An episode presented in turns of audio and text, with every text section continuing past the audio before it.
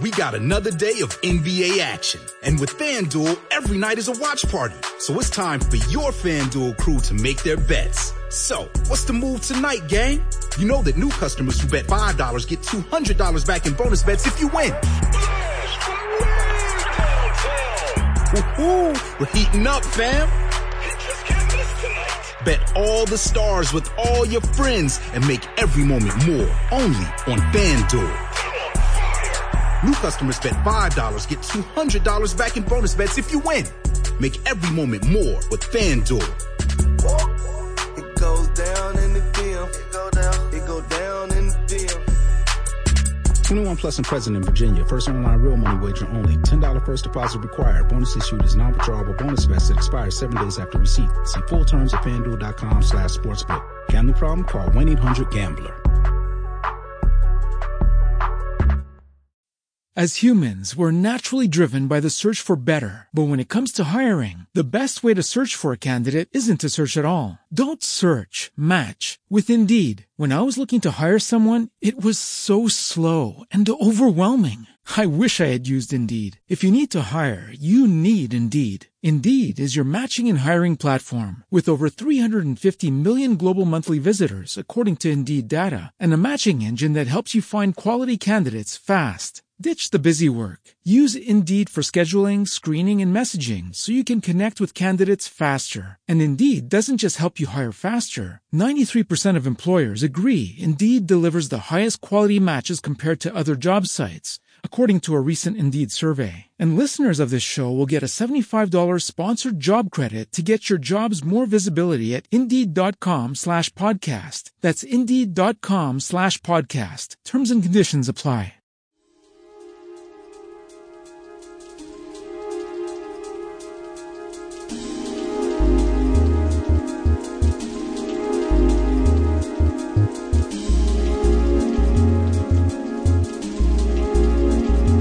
This is episode 75 of Alohomora for March 22nd, 2014.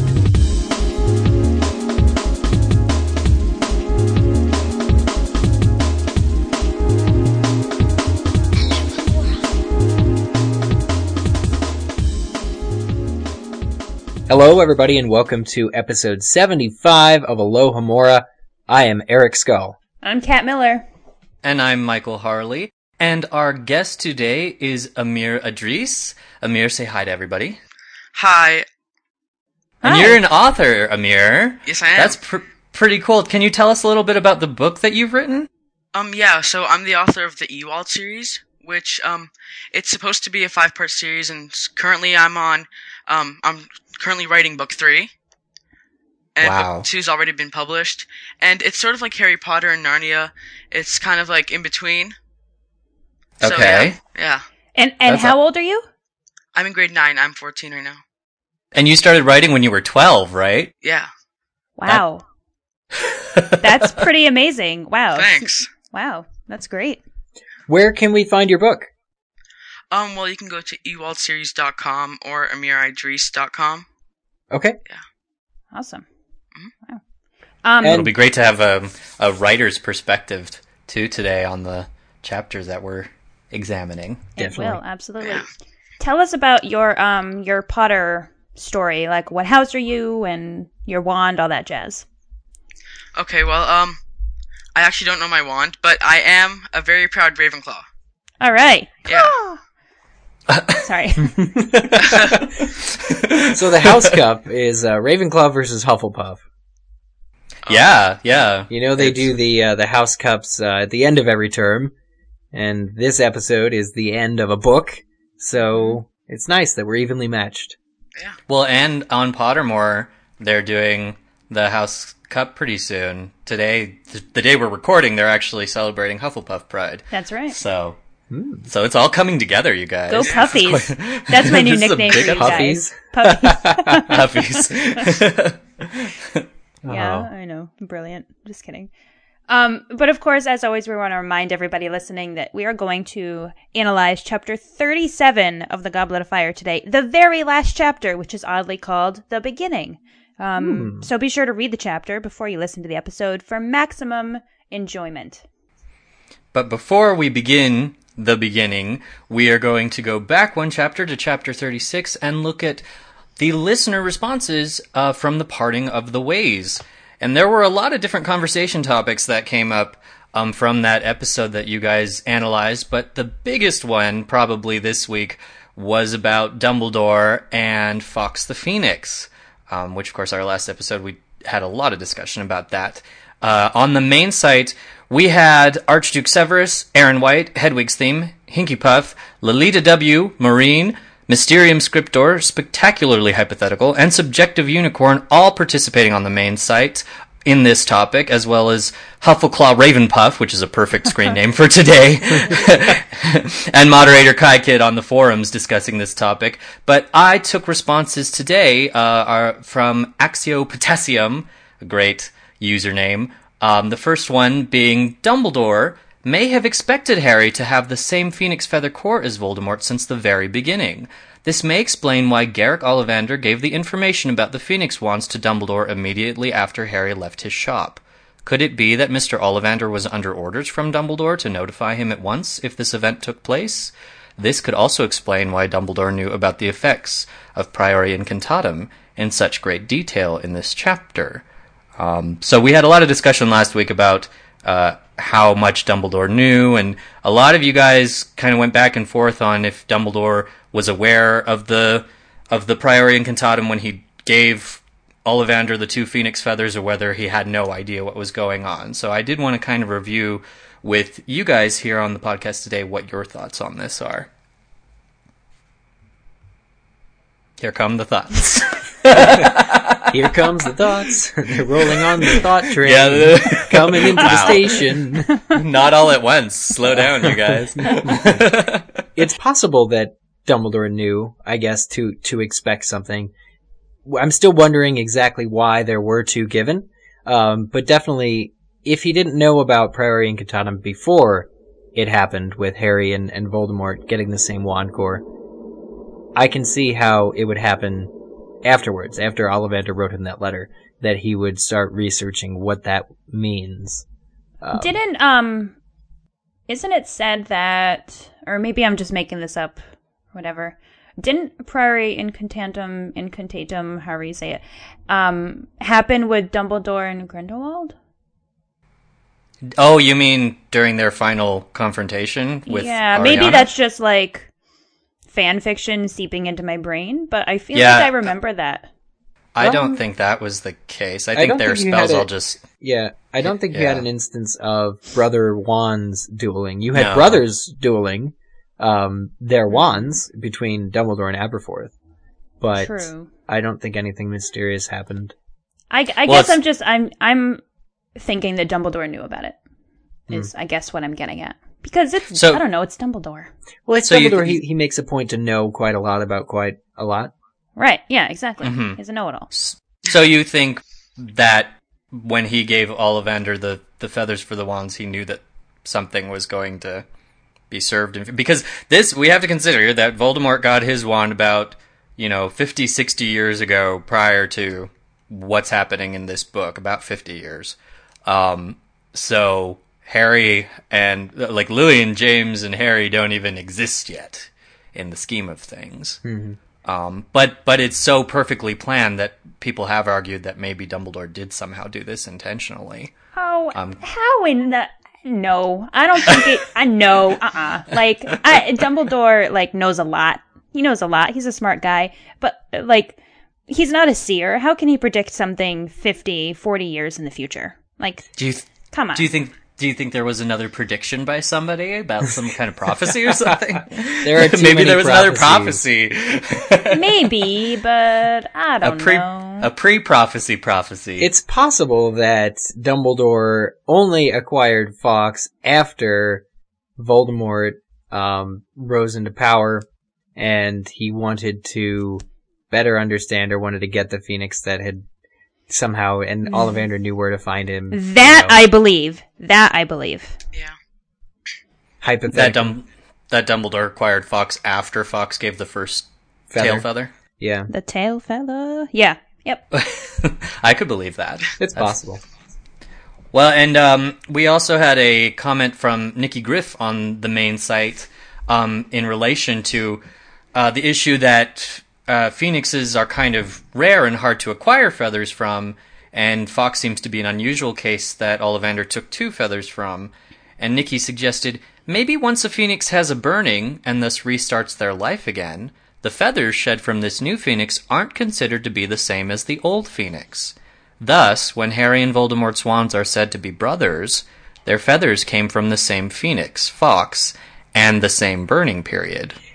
Ooh. Ooh. I like that. See that, but doesn't that kind of put a hole in the theory then? Because Fawkes would have had a burning period way before that burning period would have happened with Voldemort's tail feather way before. Um, that doesn't mean that Harry's wand isn't 50 years old. right. It, it Harry, was, they could have been made at the same time. It was quite a way back in uh, Ollivander's library. That's true. if you remember in the books, it's like the last one that is tried. Yeah. Well, and that's why, actually why uh, a lot of people on the main site were saying that Dumbledore wasn't um, so in the know because uh, because Ollivander made Harry try a bunch of wands before Right. he actually had him try that particular. Oh, wand. right. And Yeah. so if he had said, "Well, why why don't you give it to Harry? just just just play around, one. just you know, Yeah. entertain me, Yeah. humor me."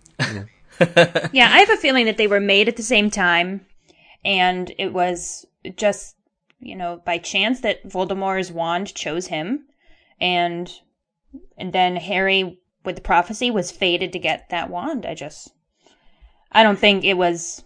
Um, you, you know, it's it's interesting that Voldemort's wand chose him because we think of a phoenix as being like good side object or good side creature, but Voldemort did experience a rebirth or was destined to experience a rebirth, mhm. uh, which is kind of in line with his wand core. Very fitting. Mhm. yeah. It's a really interesting conversation. I enjoyed listening to that uh, last week. For the Yeah. No, and and the the fans, like I said, they really came through with a lot of great discussion topics. Um, but that was really the big one that uh, came through this week. But I wanted to uh, do some shout outs for the uh, people and the topics that we couldn't get to uh, on the main site. Uh, Bill White, Dan Sharp, Dolphin Patronus, Elvis Gaunt, the Giant Squid, Gobbling Fire. That's a new screen name I haven't seen. Yeah, that's a that's a new one. If Hedwig was a phoenix, Phoenix Feathered 1, Pixie Dragon 137, Pumpkin Fire Soul, and Silver Doe 25 participated in the conversation, while on the forums, Bellamort, Lord Trolldemort, Stone Hallows, Cyan Girl, Skagai, Skagai, guy, what up? Sorry. and Tweak Six uh, we're talking, and um, the topics that you guys covered w- uh, quite a broad range because that last chapter had so many different major discussion points. But the really great ones were uh, some stuff about the Crouch family, the Dark Mark tattoo, which is I think a discussion that will never ever end. Right. Uh, Dumbledore's actions, Fudge and the Dementor, the meaning behind the Gleam of Triumph, the fabled Gleam of Triumph, the Marauders map, how Polyjuice Potion works, the Priori Incantatem apparitions, Snape's flinch, and Veritaserum and the Pensieve. If you want to join in any of those conversations, just because the episode is over does not mean you can't participate in that. Head over to the main site and the forums. And we actually had um, a lot of audio booths this week as well on some of those topics that um, Michael was talking about. So go to our audio boo page, listen to them, and you can respond to that person with your voice. So it's like, I don't know, audio pen pals. It's kind of fun. Just And similarly, at the end of every episode, we come up with one of our questions of the week that relates to each of the chapters we delve through. Now it's time to get to last week's question of the week. The question, just recapping, was the following. Noting that Rita Skeeter was present during the entire debate in the hospital wing, if Hermione had not caught her, what actions would Rita have taken following the evening? What side of the story would she report to the Wizarding World? Would she side with the Ministry and continue to slander Dumbledore and Harry? Or would she make the career-changing move to publish the story behind the return of Lord Voldemort for top dollar sales? How would the Wizarding World as a whole change from her actions? So we got a couple of comments here uh, that I wanted to read on the show, and the first was from last week's guest host, Kevin Bloomfield. um, who I there aren't any rules, are there, against our guest, previous guest hosts from writing No. in? No, of course No, not. that, Okay, that's even better. We love when our guests keep participating after the fact. Exactly. So we encourage uh, all of our guest hosts to do this. Uh, Kevin's comment in response to our podcast question of the week was, Rita Skeeter is at heart a conservative, much like Fudge, and accordingly would have towed the party line in regards to Voldemort, uh, re- Voldemort's return being a hoax perpetrated by one Albus Dumbledore. She would have reported the events, but in such a way that would uh, presage the Daily Prophet's assault against Harry in Book 5. Additionally, we must remember that she would have seen Sirius seemingly accepted by Dumbledore and would have shouted that to the high heavens. That, in my opinion, would have been the most lasting damage from the failure to capture her by Hermione. Dumbledore would be more discredited, and the Order of the Phoenix would be slower to take form. I bet, as most people would think of Dumbledore as more than a harmless old man off his rocker, to instead an aider and abettor of murderers and criminals. So Kevin points out the fact that Sirius Black is still a very taboo uh, in society character, and that that would be something that would further work uh, in Rita's favor to discredit Harry and Dumbledore. But but she, yeah, there was a loud slant. Yeah, nope. That's I was just making sure the timeline was right. Um, Oh yeah, she would have seen it. Ha- she would have seen Sirius pop up, so even if she hadn't been caught. Like especially if she hadn't been caught, she probably would have seen it. well, she did see it Yeah, because Yeah. sh Hermione catches her at the bottom of the like fifth paragraph from the end of the chapter, mm-hmm. and Sirius is already there, so she knows. yeah, Um, yeah. wow, I hadn't ever thought about the whole Sirius angle. Well, that I know because I, well, because I think we were focusing more on the fact that you know Fudge is kind of the one who looks like a huge idiot in the scene, um, because of As how usual. as usual, as per usual, but especially in this scene more than any other. Um, but I think the the yeah we can kind of completely spaced that. Uh, the Rita would probably see Sirius popping up and be like, "Now there's a story." the rest of this conversation has been quite dull. and then Sirius Black popped up. yeah. so he still probably is one of those trump cards. Um, but the second comment comes from Rose Lumos, who says Rita Skeeter doesn't care about reporting the truth or about political sides. All she cares about is fame and money. If she didn't get caught by Hermione, I'm sure that she would continue to write slanderous stories about Harry and Dumbledore. If she didn't, she would be shunned from the Daily Prophet, since as we see in Order of the Phoenix, there are other writers who only write according to Fudge's story. It's like what was discussed in the show. There is a choice between what is easy and what is right. It would be right to tell the truth, but it would be so much easier to do the easy thing, which is to write what the public wants. That being said, even when Rita does get blackmailed into writing Harry's story later in Order of the Phoenix, even she is skeptical about what Harry is saying. She even hints that if she had free will, she would go back to writing stories about Harry being sad, but dis- uh, Harry being a sad but disturbed orphan. You can see that it hurts her to write something that the public will disagree with. It mirrors our current world so well. Why would a major newspaper or cable news station report about wars in foreign countries when they can report about what Miley Cyrus wears and get more uh, views? Okay, now there's a reference I never thought would be on this show. Miley Cyrus on Alohomora, episode 75. This is the end times. yes. Boom, the world has just exploded. Um, wow. Yeah. So this comment in particular, and, and it was mirrored by several others, is basically kind of, they're, they're just saying that Rita is, is, is not going to, um, have any change of heart or really seek the truth at all. Um, what is right? What is easy? What is easy to continue going? Um, and this, this was probably the larger held view. Uh, it's kind of, the, you know, just basing off the main site comments. Um, and it's unfortunate because I really believe the other. Uh, I believe that she would have done what was right. And some comments that would seem to support that, written much better than I could do, are the following. First one, and of two, is from Lord Troldemort.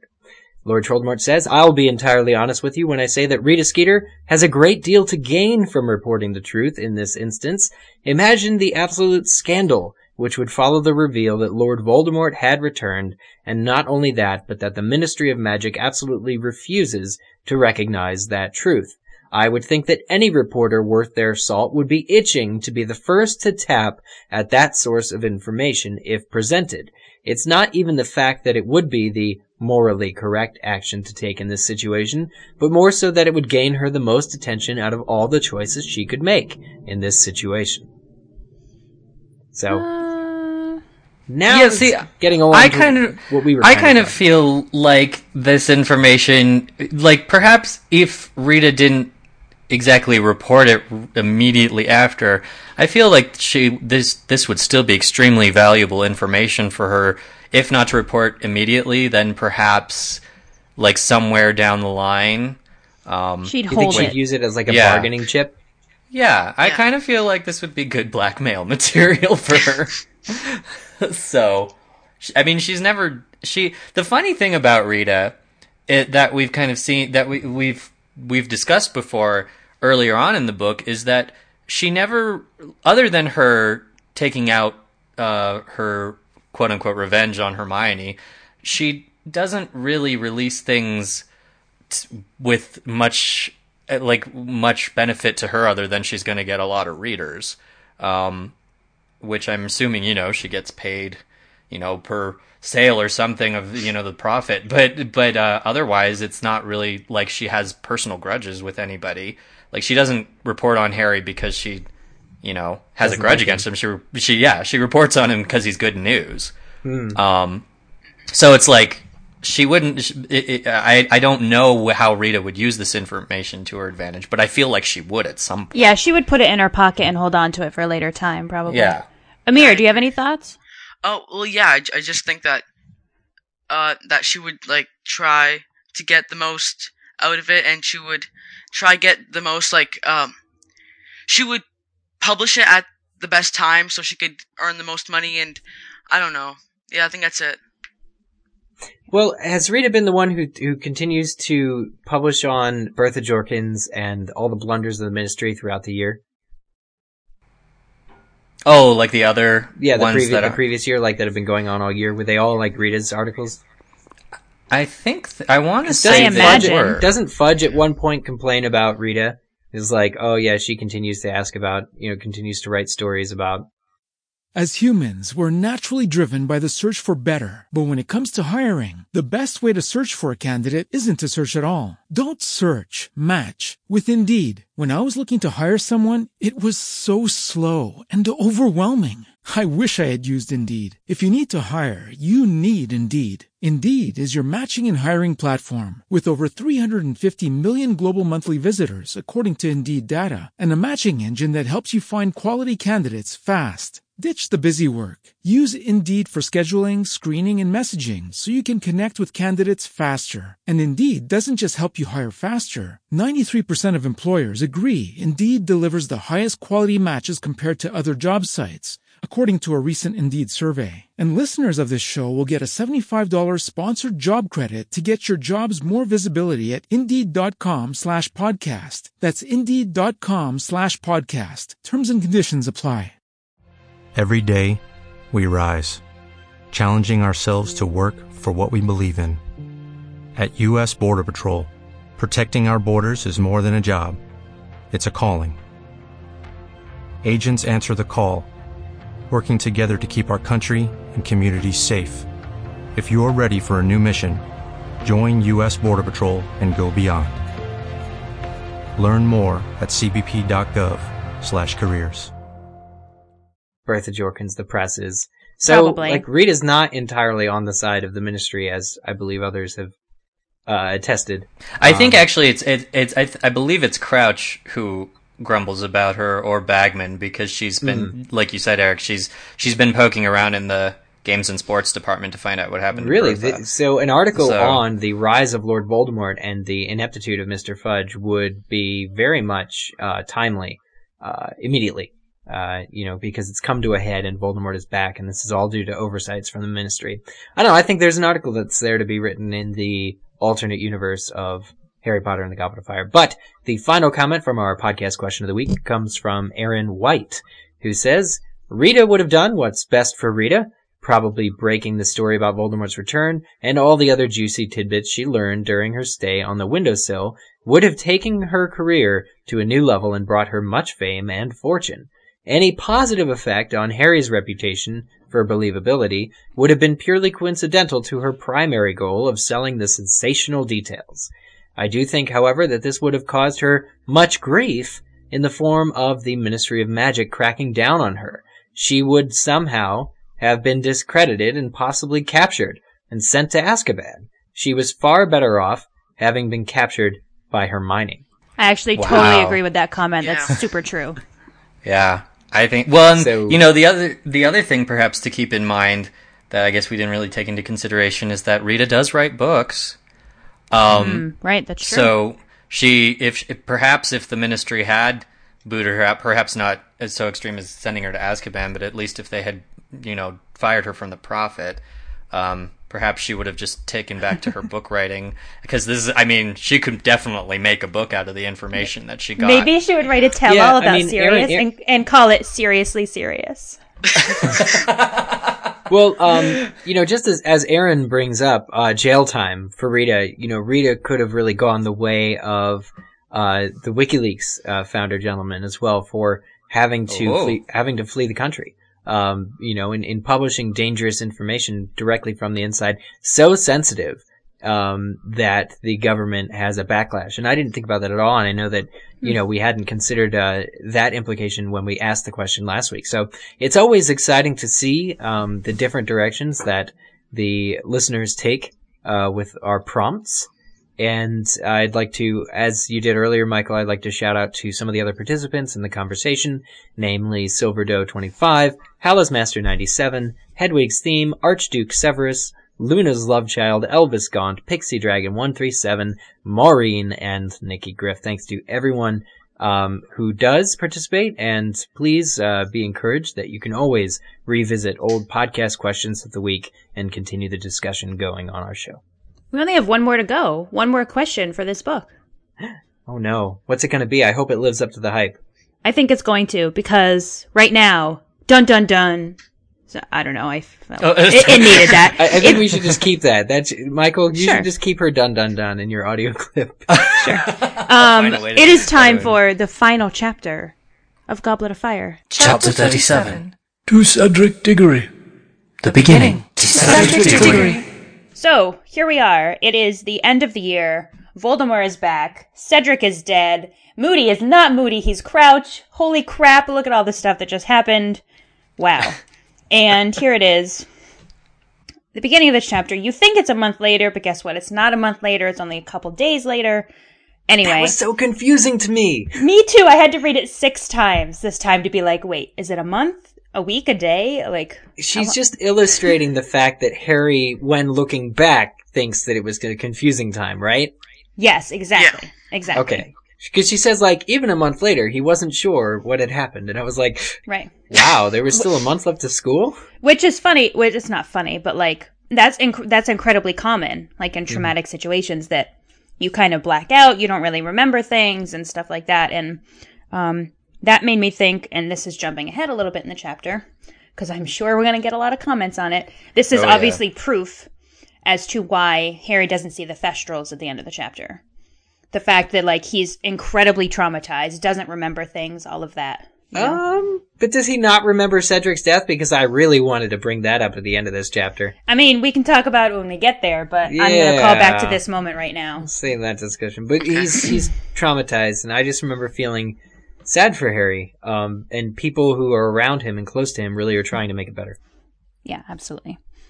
So, of So course, you know, um, Cedric's parents go through this interview with Harry, which is like, I found that to be the oddest word ever um, to use. but anyway, and um, they wouldn't take the Triwizard tournament winnings, and I thought to myself, ah, even his parents are Hufflepuffs.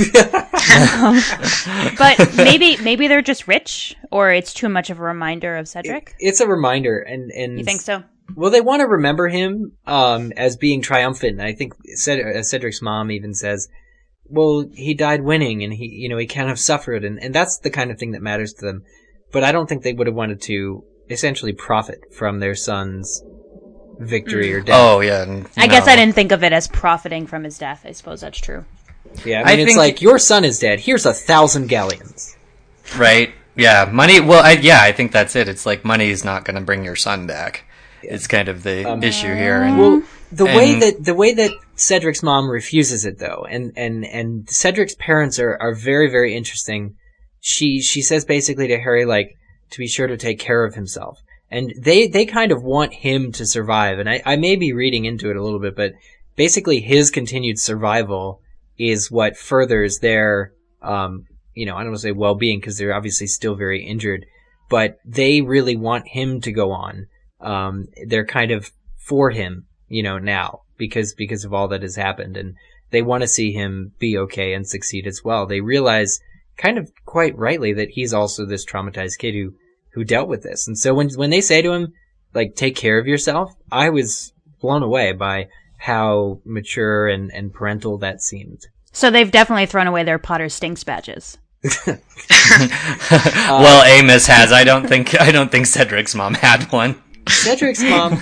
My question, I guess, mostly about his parents, though, is why we don't see them again. Um, or you know, You- if we do, and maybe I've forgotten it because book five is huge. Wait, Um, I think we meet Amos again, don't we? Not Do his we mother, Amos but I think we see Amos again somewhere. I just always imagined like them taking up arms, you know, as as a result of maybe they're just not as competent as their son is magically. Like they just raised a warrior who, you know, turned into a co- vampire. Right? coincidence, yeah. but um, but I really kind of expected to see them later in either the order or the battle or something like that. And it's okay. They're like the grieving parents, and they they're allowed to take a back seat. Um, like I'm not saying they should have fought in the final war, but there exists kind of in in a matter of pages, um, quite a good characterization of these parents who feel like they would be supportive of Harry, and in the future books he needs all the support he can get. It's literally they're mentioned. It's ten lines in the Wow. entire book. I mean, And that, yeah, and and we know- just had a five minute conversation about them. Well, and the thing, the thing that I have to just say is that I, I almost kind of, I, I feel it's kind of sad that Mrs. Diggory doesn't at least kind of. I, I, I feel like I have to just give a shout out to Mrs. Diggory. We don't even get her first name, and she's like such an awesome little ancillary I bet it's secondary Cecilia. character. It's Cecilia Diggory. They were fond of the CE names. That's that's big. but she's she's a she's a great little character for the moment that she has. It's I I just remember re-reading this section, and I I always have felt that with reading this section is that um, she doesn't say that much, but it's it's such an uh, emotional moment, and it's it and her the choices she makes are just um, very kind, like you said, Kat, very Hufflepuff, but very very kind, very um, mature choices, especially in light of kind of how her husband, kind of how Amos was characterized earlier in the book. Yeah. Um, he's you know he's not really a pleasant character. He's kind of hard to tolerate. Well, Um, because he's so supportive of his son, and now that his son is gone, he's broken. He doesn't even speak in this. Yeah, he doesn't say because- anything. he- because he's quiet and he's he's he's he's crying, um, Mm-hmm. and it's it's not. I mean, it's it's it's um it's pitiable because Yeah. he he has lost his pride and joy. Hmm. when I it, it's it's I I, I kind of like that because of their I feel it is kind of because of their past discussions that that's that there's kind of that underlying reason why Harry and Amos don't address each other either hmm. is because they just what could they say to each other really Right. 'Cause they Sorry, I was a really have bastard to you, but thanks Right. for bringing my kid back. I mean, yeah, I don't know. Cedric's mom, yeah, Cedric's mom really takes the the lead here and does what needs to be done, and and she notifies Harry that they don't blame him, which is honestly that's as big a relief as you can hope for. As a good so woman should. rolling if we could just get a first name for Mrs. Diggory uh, that's all I want And I think that's- I think that's a fair it up yet, request. I Make think it that's a- Cecilia. yeah, it's a fair request. I'm sure that she knows Cedric's mother's name. Yeah, I'm sure. Yeah. But anyway, well so, even if she did it's Cecilia now right, right. According to us, right. yes That'll be her name in quotes if she ever gives us a real name, like yes blank Cecilia Diggory. Margaret quotes Cecilia, But her good friends from Hogwarts call her Cecilia. no, they call her Cece. Right. She was um she was in Hogwarts in the seventies when Simon and Garfunkel had that huge hit, and so she renamed herself Cecilia. Do you think wizards listen to Simon and Garfunkel? Wow. Oh, Okay. and Wait. Wait. wait. Everybody listens to Simon and Garfunkel. Okay. Wait. Let's go. Let's go back to the chapter with Harry here. Okay. So, um, the following evening, I don't know if that's after the interview or after the Barty Crouch thing happened. I don't really know.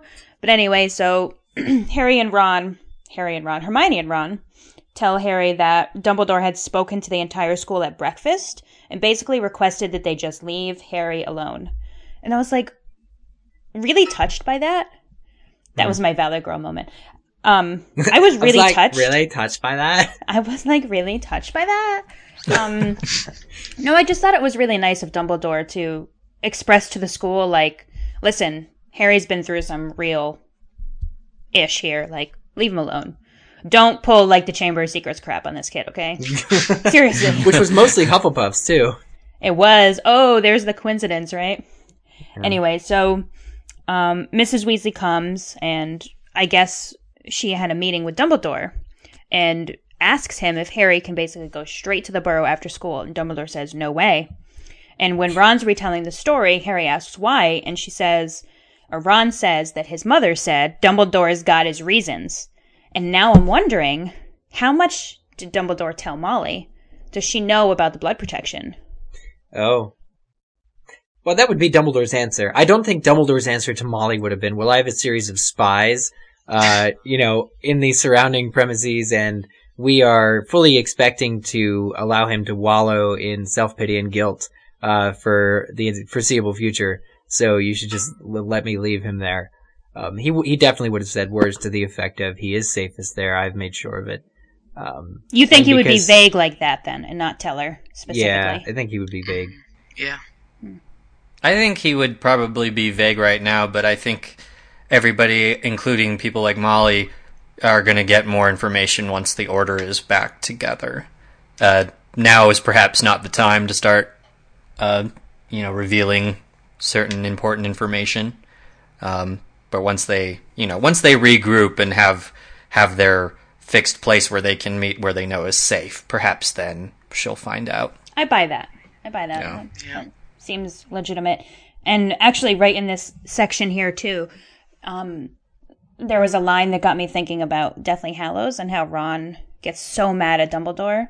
And Ron says, "I suppose we've got to trust him, haven't we?" Hmm. And it just made me immediately think about Deathly Hallows and how, like I said, That's a good mad, point. How mad Ron gets at Dumbledore for like kind of being a prat and not telling him everything that he should have. I don't know. And then moving on on this page, I'm on 718 in the US edition. One of my absolute favorite quotes in the entire chapter oddly comes from Hagrid, which is very rare. um, you know, they're all visiting him and he asks Harry, You all right? And Harry says, Yeah. And Hagrid's like, No, you're not. Of course you're not, but you will be. And it's just like, Oh, I don't Yeah, know. That's a positivity in Hagrid. I love it. I love it. No, I and I think this is the thing that I think because we have we our discussion on Hagrid is usually so focused in on His alcoholism? his- well, his alcoholism and his his teaching, his questionable teaching methods. Mm. We we do sometimes perhaps forget this aspect of Hagrid, which is being Harry's friend. Right. Um, because really, you know, I think I think we the most we see of this from Hagrid is really in Sorcerer's Stone when he first meets Harry and really introduces him to the world, um, and kind of uh, I feel makes this bond with Harry that a lot of other characters don't have Hmm. with Harry. Um, but this this is one of those moments, and it's what interestingly the narration kind of suggests that this is the thing that Harry's been waiting to hear from somebody Yeah. and nobody's like everybody's kind of going for the you'll be better in time and and you know but everything's fine you know we're sad that you're sad but you'll be fine and Hagrid's just like no life sucks right now Yeah. I get it life is harsh but eventually we will find a way to work through it And it's it's it's really the optimism is probably because he's going on a secret mission with his lady friend I mean, to look for dragons of, of all things, right? or giants. You mean? Uh, yes. Gi- oh my god. Giants. Yes, I meant giants. He'll probably try and get a dragon or two, but uh, Maxime will say that you can't put it in the tent with us. And Well, actually, Amir, Amir, the thing I wanted to ask you about about this is because I was kind of realizing since you're 14 now, you were you kind of just like came into the world when Goblet of Fire did around the same Yeah. time. And so I'm kind of interested to hear just especially because of the writing in these you know, we've discussed on the especially on the last episode and I think there's a lot of it here as well is the writing in these particular two chapters and our fans have said it too is is really um kind of uh, it's really a big peak of of, of Rowling's writing, um, and the way that she drops hints and the way she kind of embeds clues of what's going to come up in the rest of her series. And I was just wondering what your thoughts were on that, and perhaps like how Rowling has inspired you in your writing. Yeah, definitely. Like, I grew up. Well, obviously, I wasn't reading it when I was like two years old, but like, but like I grew like um when I was old enough to read this size of like books, I immediately fell in love, and it really gave me like a new light of fantasy novels and just like I. I like when I was growing up, I used to like nonfiction novels more, but then like I read the Harry Potter series and the Narnia books, and I just Mhm. fell in love with fiction. So it really helped me like develop my own like writing and it helped me understand what people my age like harry's Mhm. characters uh, harry's character and like other characters in the novels how they were developing and how they felt so it just like Mm. put a new perspective on everything Yeah. Well, and I think that I mean these particular chapters I think really do highlight that kind of transition for Harry as a character from kind of growing up in his preteen years to his teenager years. Um, so I would imagine for somebody who's actually kind of writing in that realm that that's that these are a good model for that. yeah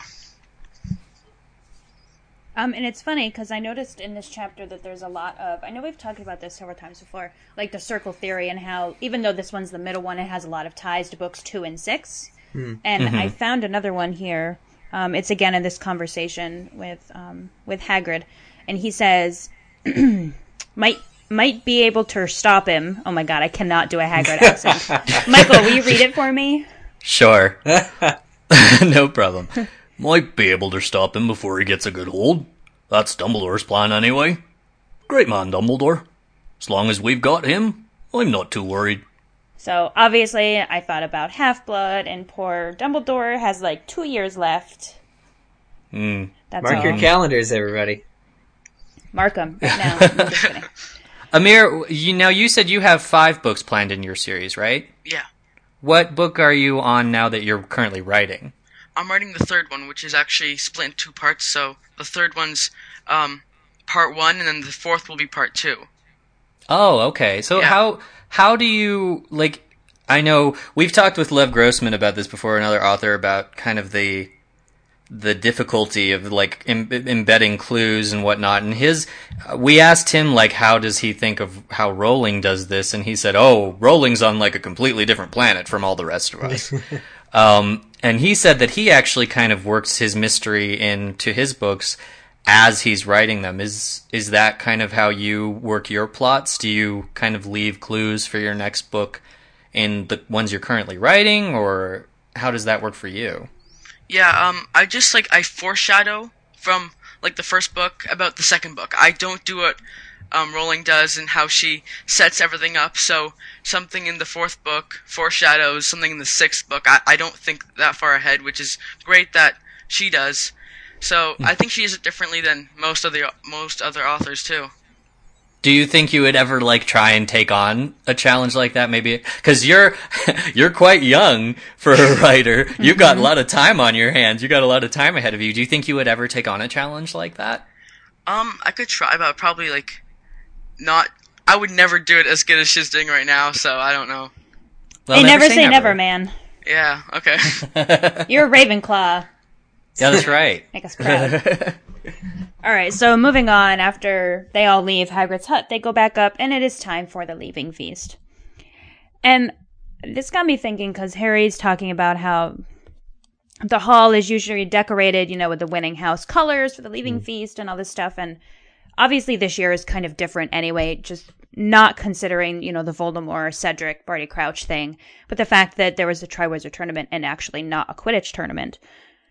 What do we think would have happened on this night?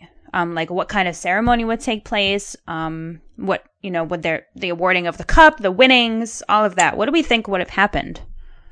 I got imagining. It's I well, I think it would have been some. I mean, we know that Fudge mentions that there was supposed to be a ceremony.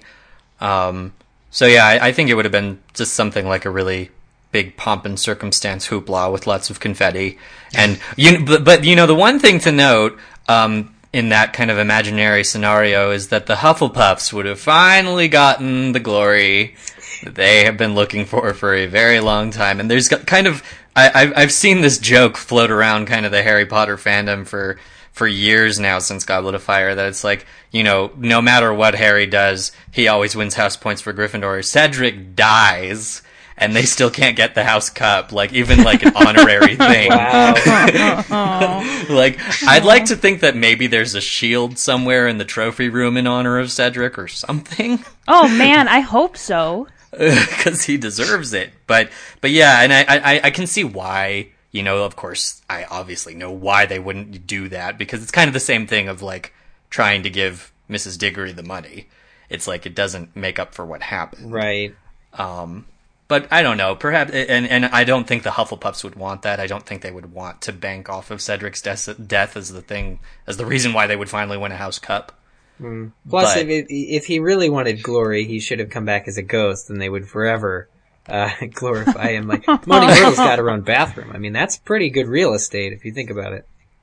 Yeah, but Cedric is too uh, prideful. He's too, I don't know, he's too Cedric to come back as a ghost. It's sad to see that this uh, closing ceremony is more subdued, like you said, Kat. Um, but like just like any other year, like I always wonder what happens to the upperclassmen and lowerclassmen because we find out um, with the like, for instance, the owls, like the OWLs, like where they sat this year by the fifth years, like we don't know. That you know? probably took place before the end of the tournament.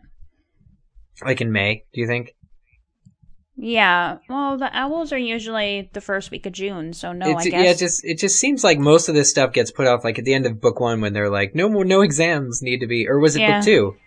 um, all of the That was book exams except all the um, exams book were five. canceled, and it's just like wow, everybody. So like, I always wonder what happens to the upperclassmen and lowerclassmen who aren't directly affected in the way that Harry is from being in his year. But in this case, at least, like Durmstrang and Beauxbatons are still here. So yes, I think there would have been a presentation ceremony, and they their um you know continued presence in the school would have had more of a point to it. Um, right now, at this point, they're just kind of staying in it to stay in it. Like even the their headmaster is gone. Karkaroff left.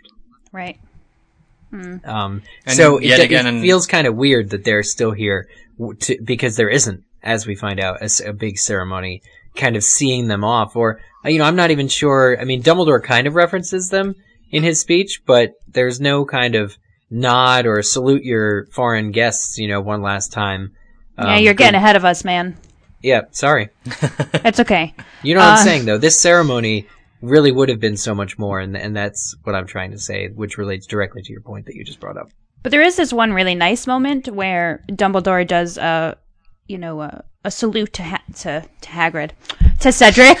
That's the second movie. right, that's the second movie. Right. There's no Hogwarts without you, Hagrid.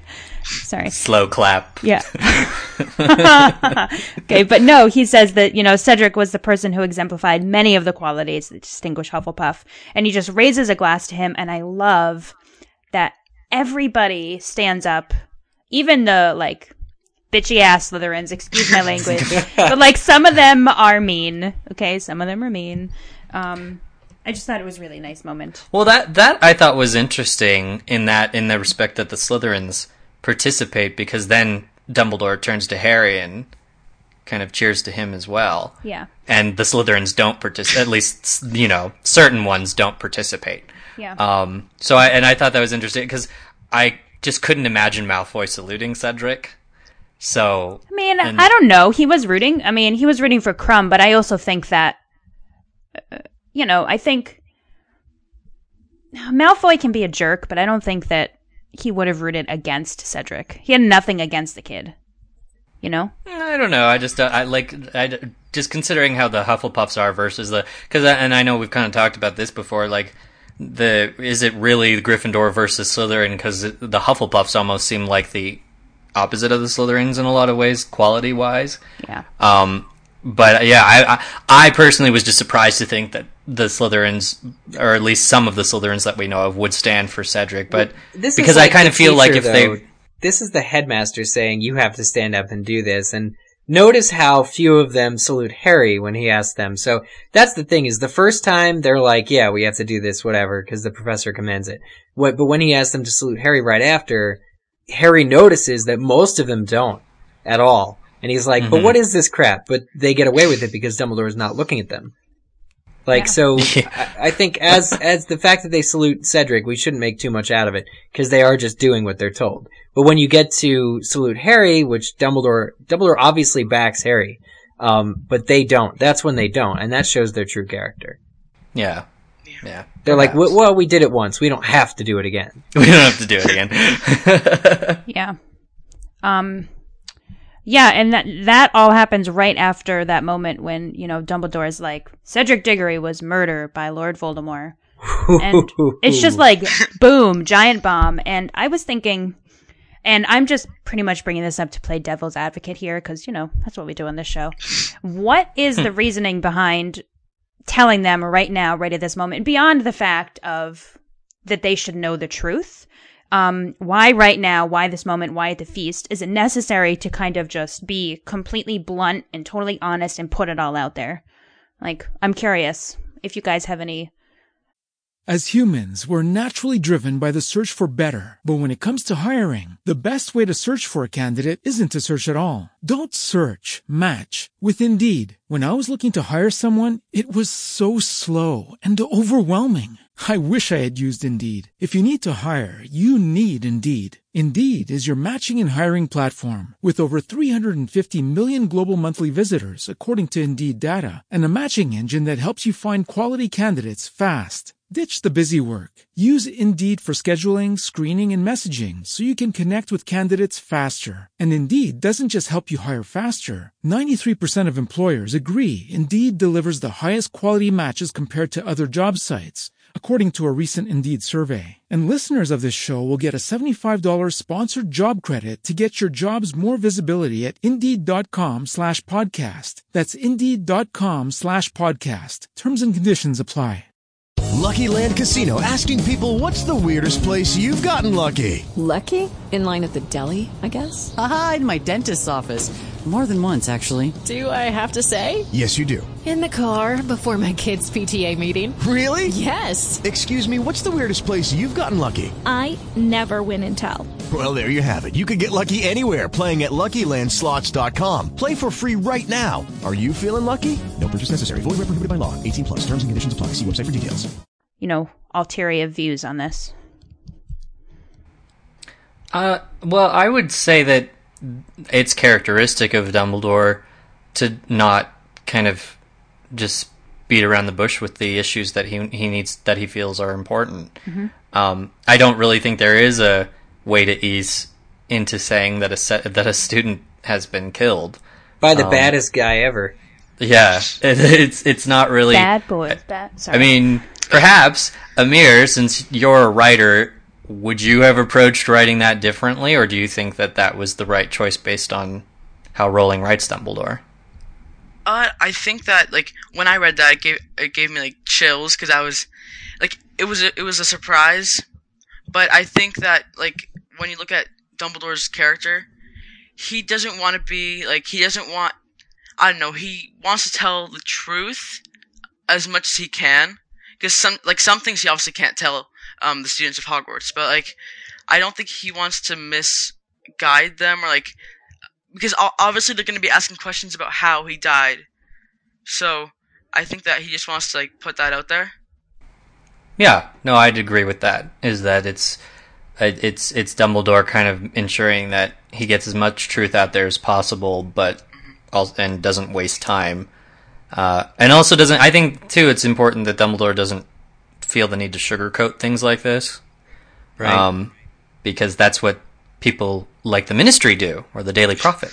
I, I think it's So. it's part of this has to be a situation that that that teachers feel what Dumbledore is going through because he knows that some of these kids are going home to families who, and parents who will never, ever, ever tell them uh, that Voldemort is presumed to have come back. Parents won't believe it. This is the last moment that he has control over what they hear and what they see and what they learn. And I think it's because of that that he says, well, he tries to prevent them from ever having to be in a situation at home where they're being kept in ignorance. Like that's, that's kind of the further point ab- about it all is that some of these parents we see want to take their kids out of Hogwarts later, like because of Dumbledore and all that stuff that, that he's not being believed for. But he just wants it to be known, even if their parents dismiss it, even if they become, you know, come to believe that he's crazy. He wants them to know it because he knows it to be true. And as his last second of influence over the entire school, you know, is um, ticking away, he decides that that is something that, that needs to be told to them. Whether their parents are going to believe it, whether they believe it for much longer, he wants to have that effect. He wants to make use of his, his power in this moment just to be able to, to inform them and, and maybe it'll save lives. So he's doing it a little bit also, like you said, for the effect. Yeah. To make a um, dramatic, like, I mean, he has a whole statement. speech planned. You know, it's like Mhm. all about international cooperation. But to me, I'm like, that falls on deaf ears. Like, it, yeah, it's, it's, it's kind of his point if you want to like analyze his speech about cooperating and all that stuff. But it, it's really, I don't think anybody there is, is getting that because everybody's still a little shell shocked over Cedric. Right. Yeah, and that was actually my next thing that I wanted to bring up. Uh, Beside the fact that Dumbledore's um, little speech to Harry basically made me tear up this time um, because it's so genuine and so real, and I just love the amount of respect that he's showing to Harry there. It was just absolutely beautiful. But the parts where he mentions um, Bo Batten, which I still really hate for the record, and Durmstrang um, about the whole like magical understanding, common interests, and whatever. And I'm wondering, like, does Dumbledore? Because before it has been said that Voldemort's reign was basically really only in the UK. Am I not? Am Mhm. I correct in that? No, so what are. is he expecting from them? I think that's just a kind of uh, an alliance that he's looking to make. Just you know, for Just like re- like The- remember the last year. Yeah, no, it, it's it's it's almost like kind of just like what Dumbledore was saying to Fudge, like reach out to the giants, get rid of the Dementors. Um, it's kind of another step in that is make friends with fo- make foreign relations. Um, you know, it's it's what it's what you know actual people do in war. And also, Uh, kind of like they went through this with them because they were there when Cedric died. So maybe this is him being like, "Hey, listen, you know, Mhm. you're involved in this too now, whether you want to be or not." Well, and I always thought it was funny that Rowling actually uh, specifically defines later on that Voldemort's reign of terror was kind of confined to the UK. Yeah. Because until she said it, I had always assumed that Voldemort was just kind of making a mess everywhere. Hmm. Um, not maybe perhaps overseas, but I thought he was going to Greater Europe. But she Hit- said that that was his. I get it. Yeah, yeah, exactly. And I, I thought that that's what he was doing during the books, but actually she said later on that that was his eventual goal was he was going to take over the UK first, then Europe. Mhm. Um, Well, that's so the, I- just it though. They the, the implication is that he didn't stop it with the UK because he found a nice chunk of land and he was like, "This is good enough for me." Um, Yeah. He was stopped before he could proceed, and th- so the idea then is he's going to want even more power than he had before, and we have to do everything we can to stop that. So they want to keep him contained. So making friends with these other uh, nations will allow them to maybe seal their borders, kind of keep Voldemort's influence and power contained. Mm hmm Yeah, well, and, and you know, we know that um, Grindelwald obviously was uh, originally not from the UK, a foreign. Yeah, well, threat. like he also has a lot of ties because he was defeated in '42, so you immediately think World War II. Yeah. um, Right, that's like a true. wizarding Yeah. end of World War II, which I don't think was ever really satisfied in the books, um, in favor of other plot lines. Well, you know, it has been talked about many a times that that war will be included in Fantastic Beasts, the movie. Interesting. Mm-hmm. Seeing as it's only 20 years after the beginning of when it supposedly starts. Yeah. So, you know, there's that. Joe, wink, wink, hint, hint. Anyway, um, so this little bit at Hogwarts, kind of, or at the leaving feast, ends up with again, like, there's so many really good quotes in this chapter, and ones that I think were translated to the movie, but I mean, the movie's in another week or two, so we'll talk about that. But um, Yes, we will. I just want to read it because it's, I really like the quote.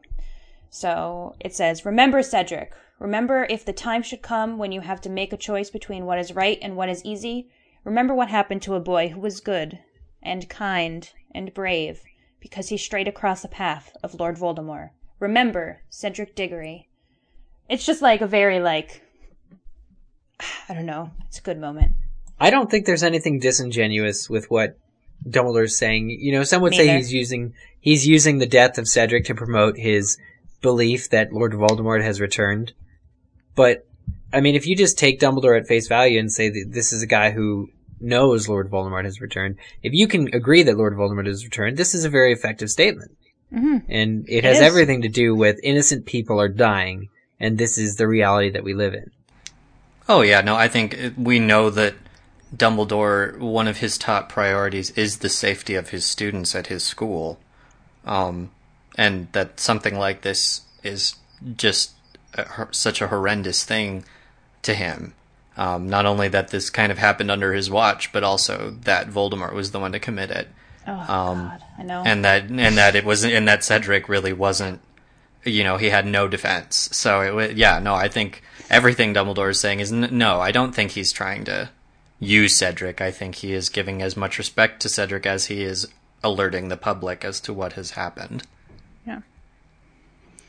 So of course now we head back up to, um, I guess Hogsmeade Station, or I guess they're outside of Hogwarts waiting for the carriages or whatever. And Harry's lamenting over the fact that he has to go back to Privet Drive, and I just kind of laughed like, if you don't want to go back there, don't think about it.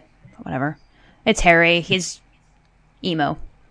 Anyway, which is okay. I'm going to defend the crap out of Because you emo in the next book. yes. He I'm talked. gonna- Oh, you better because he talks about the flowers. He's like, I bet Privet Drive at this time is got some nice flower. Beds. It's hot beds and going. leafy and its flower bed's a riot of color. I know it's beautiful, and then he's like, "Oh, this sucks." I'm in a flower bed. Everything sucks. But Yeah. it's okay. Like he just saw Cedric die, so it's cool. I mean, it's all right. You can be Quick turnaround. Like I said, I'm gonna defend the crap out of his emotions in the next book. You better. You'll see it. Anyway, so this next scene, the next page or two, is kind of like the wrap up of the characters for this book. So we see Fleur one more time, and we see Krum one more time, and there's some great moments um, with like, the, "Oh, Yeah. your English is very good already," and the "Can I have your autograph?" You know. Yeah just- I, I love when Harry's like asks Krum do you have a new headmaster yet and Krum's like "Hmm, I don't know Yeah, and I was going to point that out because, like, like really, Harry? Do you really think like within a day they're going to have a new headmaster? Yeah. I don't know. It Yeah. just, uh, my name's Harry Potter. Well, I just think they should have a second in charge. Hogwarts does. Yeah, it's kind of unfortunate that the, the the students are just like, so guess we gotta Well, row our own way home. Then. and I it made me wonder about what's happening back at Durmstrang. Maybe whoever is the second in command is in you know at Durmstrang Command, with the yeah. students, but like these twelve students or whatever are they're just you They're know just kind of up the creek without a paddle. Yeah. yeah, no. Well, well, we find out that they didn't row over the first time. so- That's right, Yeah. right. They did. The, they did all the work the first time, so they, it's not like they're missing. He stayed a- in his cabin and let them do the work. well, and and from what we've learned recently on Pottermore, as little as it was about Durmstrang, um, we do know that it is an extremely corrupt school around this time. Mm, um, So who knows? Karkaroff may not have had a second in charge just because he didn't like the thought of somebody usurping him in any way, shape, Students or are form. ruling themselves. I mean, it's been implied that previous headmasters have actually killed people to get their position at Wow. at Durmstrang. so That's true. it- it's a pretty extreme place. So yeah, I, I, it, it kind of makes sense in light of the new information she's given us. Right. Thanks, Jo. Yes, thank you. Okay, so then here we go. We get um, um, the first actual mention where it specifically says horseless carriages.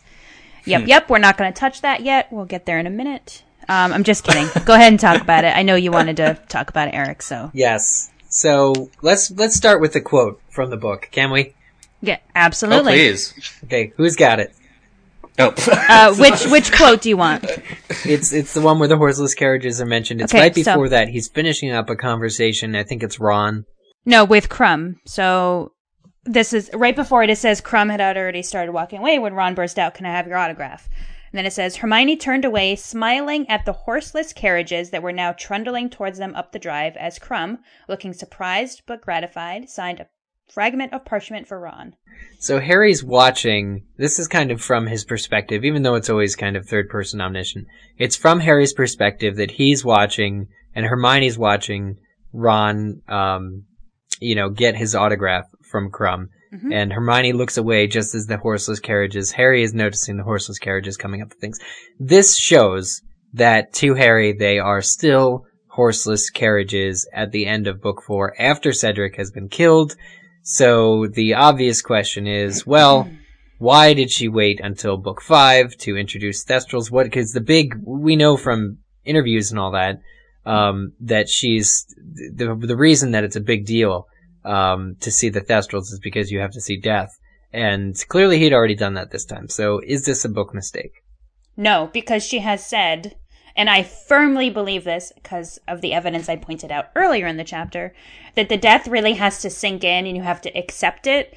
And Harry was too scattered at this moment and too, I don't know, too, I'm not sure what the word is I'm trying to say, just too, too. To, There uh, would be, you know, he was just too, too. There would be evidence in the text to support your claim. Scattered is a word that is absolutely used. Scattered. Um, and who am I to argue with J.K. Rowling about it sinking in? But at what point has death sunk in? Really? I mean, you can argue that there's really not even that much time for Harry to reflect on Cedric's death in the arc uh, coming right. months. Which I- I is mean, why at- at- all those months alone over the summer are perfect time for him to reflect. I don't think he's reflecting. He's too busy being angry. Oh my god, he's bored out of his mind. He's Yeah, like laying but- in flower beds and stuff. He's yeah, but at what point does does death really sink into somebody where they begin seeing the death? And what kind of a stupid superpower is that for Thestrals anyway? His first dirty dream about Cedric is when it sunk in. No, I'm just kidding. Like, like he's he's dreaming about Cedric. He's dreaming about that night. He's obviously internally processing it, and that's when it happens. It has to happen over the summer. I, I want to I want to ask Amir about this actually because uh, I wanted uh, Amir as a writer I wanted to ask do you think that this was an oopsies on Rowling's part or do you think that she genuinely didn't mean for Harry to to see the Thestrals yet in canon or do you think that she did that because it wasn't the right time to reveal the Thestrals? No, I, I think it's that she didn't want to reveal them yet, or um, I, I think the point is like over the summer he has time to let it like sink in, and I know like uh, I don't know, like I think that she didn't want to introduce them and then br- like bring that up before As humans, we're naturally driven by the search for better. But when it comes to hiring, the best way to search for a candidate isn't to search at all. Don't search, match with Indeed. When I was looking to hire someone, it was so slow and overwhelming. I wish I had used Indeed. If you need to hire, you need Indeed. Indeed is your matching and hiring platform with over 350 million global monthly visitors, according to Indeed data, and a matching engine that helps you find quality candidates fast. Ditch the busy work. Use Indeed for scheduling, screening, and messaging so you can connect with candidates faster. And Indeed doesn't just help you hire faster. 93% of employers agree Indeed delivers the highest quality matches compared to other job sites, according to a recent Indeed survey. And listeners of this show will get a $75 sponsored job credit to get your jobs more visibility at Indeed.com slash podcast. That's Indeed.com slash podcast. Terms and conditions apply. With the Lucky Land slots, you can get lucky just about anywhere. This is your captain speaking. Uh, we've got clear runway and the weather's fine, but we're just going to circle up here a while and uh, get lucky. No, no, nothing like that. It's just these cash prizes add up quick. So I suggest you sit back, keep your tray table upright, and start getting lucky. Play for free at LuckyLandSlots.com. Are you feeling lucky? No purchase necessary. Void where prohibited by law. 18 plus terms and conditions apply. See website for details. Yeah, before before the But then book. why Like- bring that? You didn't. She didn't have to mention them at all. She could Wait, be like, but but that's my point. If it wasn't intentional, she wouldn't have said horseless carriages. She would have just said the trolleys or the carriages, like she did earlier in the chapter.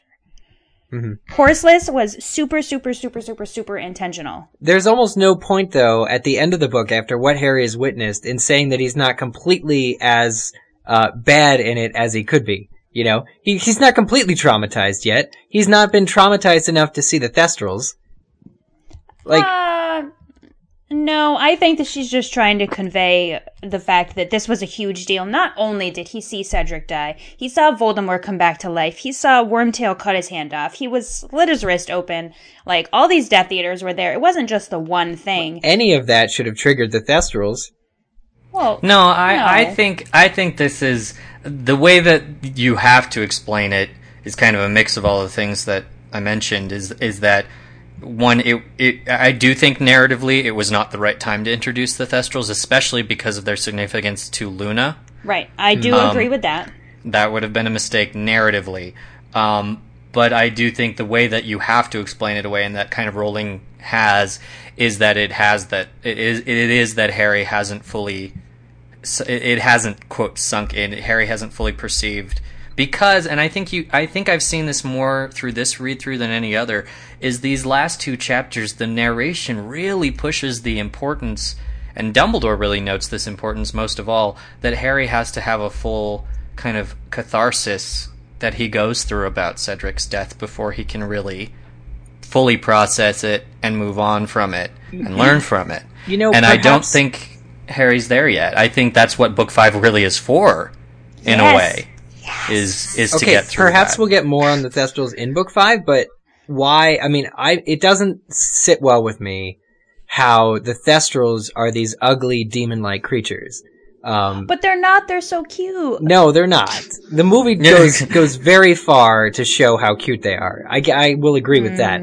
But in the That's 'cause books, you get, they're- like, a little baby in the books, they're terrifying. You're not supposed to want to be able to see a Thestral. You're sad you did.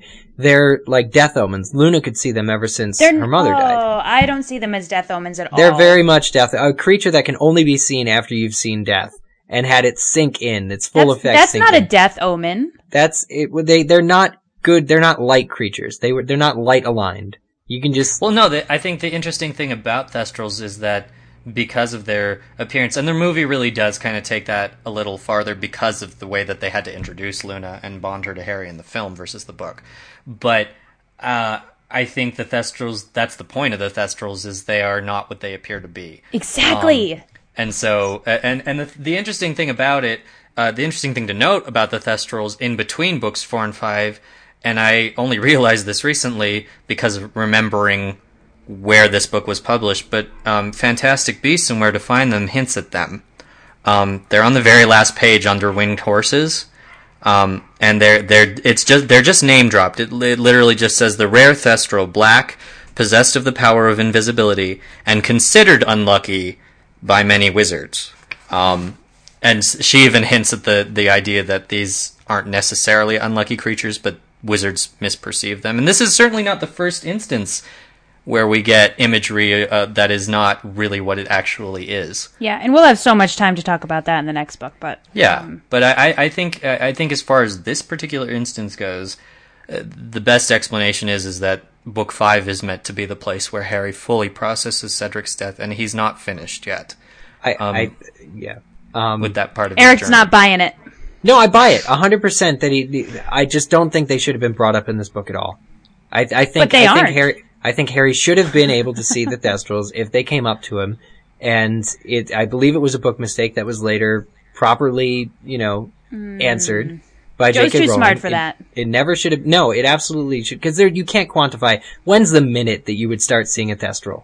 Really, when when, when is that one minute where When all you of a sudden when you, you can see them? accept it emotionally. There's no one minute. That takes months, years, weeks. You know, months. Welcome to book five. it just doesn't. No, it doesn't. It doesn't do it for me. That some people, if if you put a hundred people in the room and kill somebody in front of all of them, th- they'll all be able to see a Thestral at a different time, Right. walking Mhm. away, Right. because they'll all process it differently at Right. a different Yeah. moments. Yeah, I agree. Yeah, Right. that's Th- I agree with that. Eh. Ugh. yeah. The, the funny thing is, I'm not getting why you were upset with the book in that way. Like, what what is it that what's that's wrong to you about how it worked? Is that you still think that Thestrals should have shown up in this book, but not been no, addressed? no, no, no. Okay, let, let's talk about the story. It makes sense that the Thestrals aren't introduced into book five. Yes. They tie in with Luna, and obviously there's a lot more space at the beginning of the next book than there is in the end of this book. Yeah. Um, so I think the Thestrals being introduced in book five have their rightful place in book five, especially because Mhm. they're part of the vehicle that takes you to the, you know, the, the ministry, the climax. Um, they're super all about book five, but the carriages shouldn't be mentioned at all in, at the end of book four, because I think that Harry should be able to see the Thestrals right now. It's, it's a huge mistake that he hasn't, that he can't. Well, and I mean, even if she hadn't mentioned them, people would ask that question anyway, don't you think? It's like if she hadn't even mentioned the horseless carriages, people would still be like, Harry should have seen the Thestrals by this point, because the thing is, the, the first time Possible Harry. she, could have had him walking down, or maybe he was just in a daze that he didn't look. You know, because. I don't know. I, I I do think that Kat's right that it's it's this the fact that he does see it, and as far as like how the story ended up panning out the way she wrote it, is important as far as showing how developed his feelings are on the death, um, in this particular book versus Order. So, but I don't know. That's that, that's a tough one since she she as you said, Eric, she hasn't, and it's almost impossible to quantify when you process it that immediate moment. So So after Harry doesn't see the Thestrals, um, we move on to the Hogwarts Express, and we are headed back to Muggle London, much to Harry's dismay. Um, and it mentions that Hedwig is dozing with her head under her wing, and Pigwidgeon is there. And why are the owls on the train? They can fly. Oh. And is there like, and then I started like, I Noah got in my head a little bit. Is there like some sort of magical barrier that would keep them from getting back to Muggle London? Since they're like, do they, do you have to enter it on the Hogwarts Express? Like if you're a magical owl coming from Hogwarts? I don't know. No, because you can send an owl to London any day of the right. week. Right. So why are they on the train? Just let them fly. They're birds. But they're gonna fly like hundreds of miles. Like not all the owls could do that.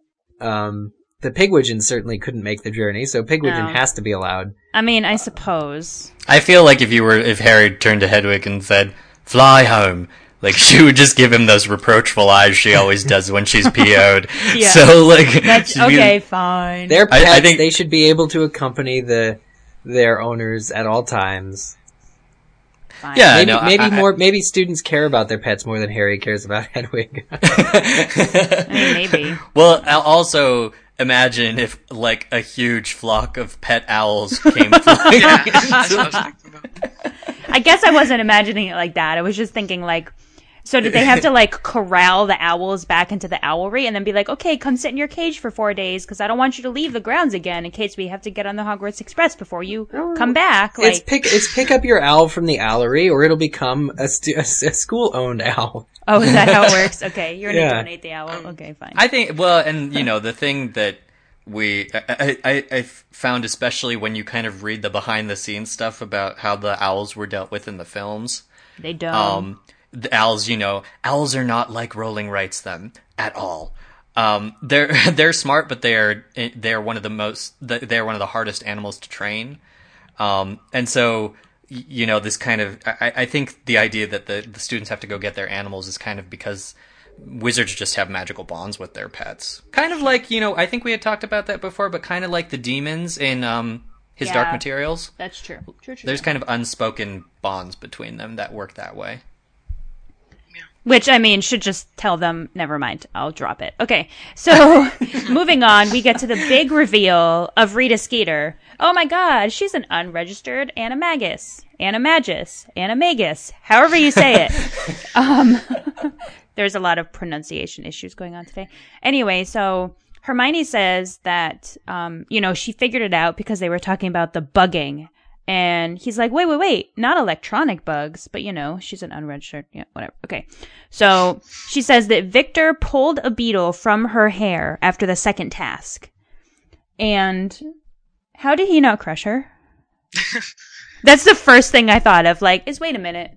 He's like this big, burly, like. That's like Quidditch saying, why player. didn't he pull her hair out when he pulled the, when he pulled I mean, he when pulled the probably beetle out of did. her hair? He like probably did pull a hair or two out.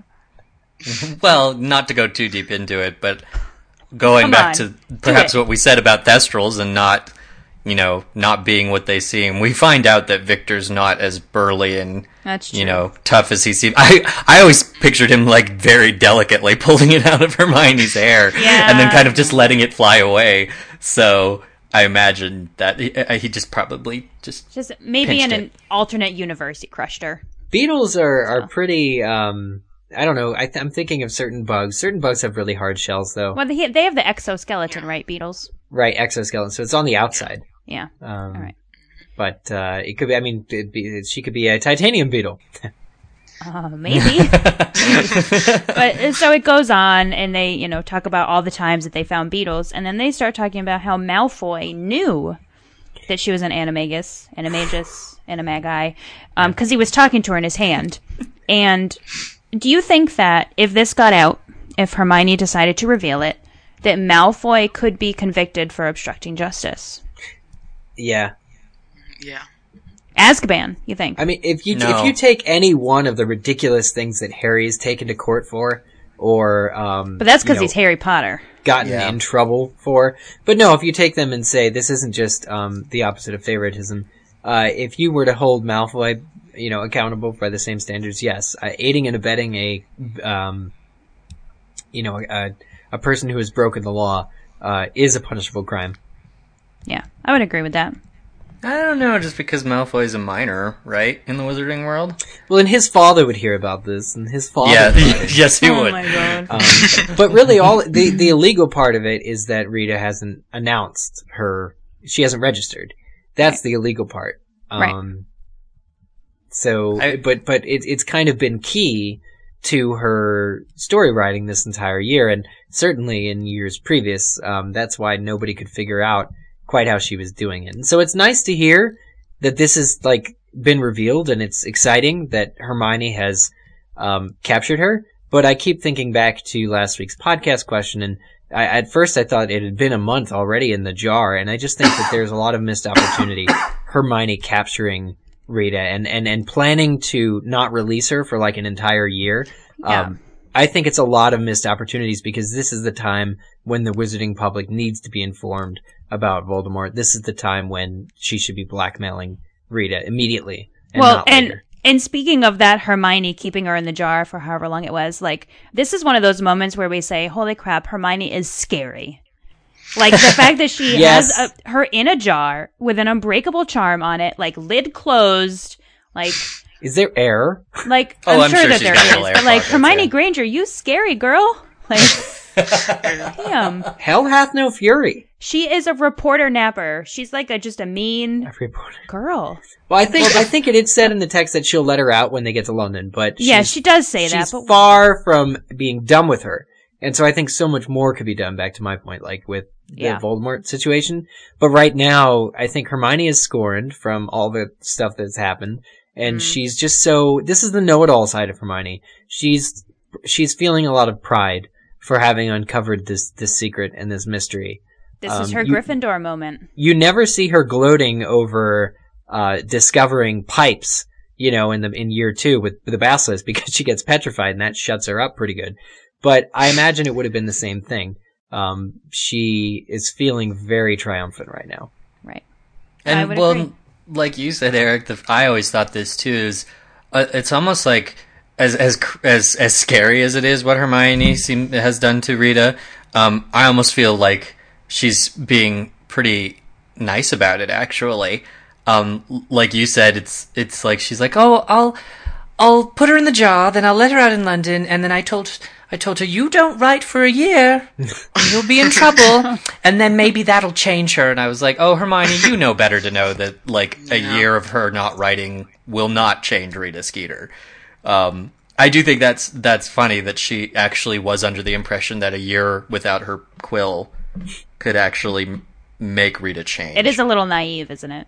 I felt yeah that that was unusually naive for Hermione Mm-hmm. in this situation and and you know uh, of course we do see that she does take advantage of this situation later and definitely at a very opportune moment um Mm-hmm. but like you said Eric I do wonder if it wouldn't have been wiser for Hermione to perhaps bank on this and get a little more out of it hmm Well, you're seeing like she's so astute at the beginning of next year with Umbridge's speech, and she's like, "The Ministry is interfering in Hogwarts."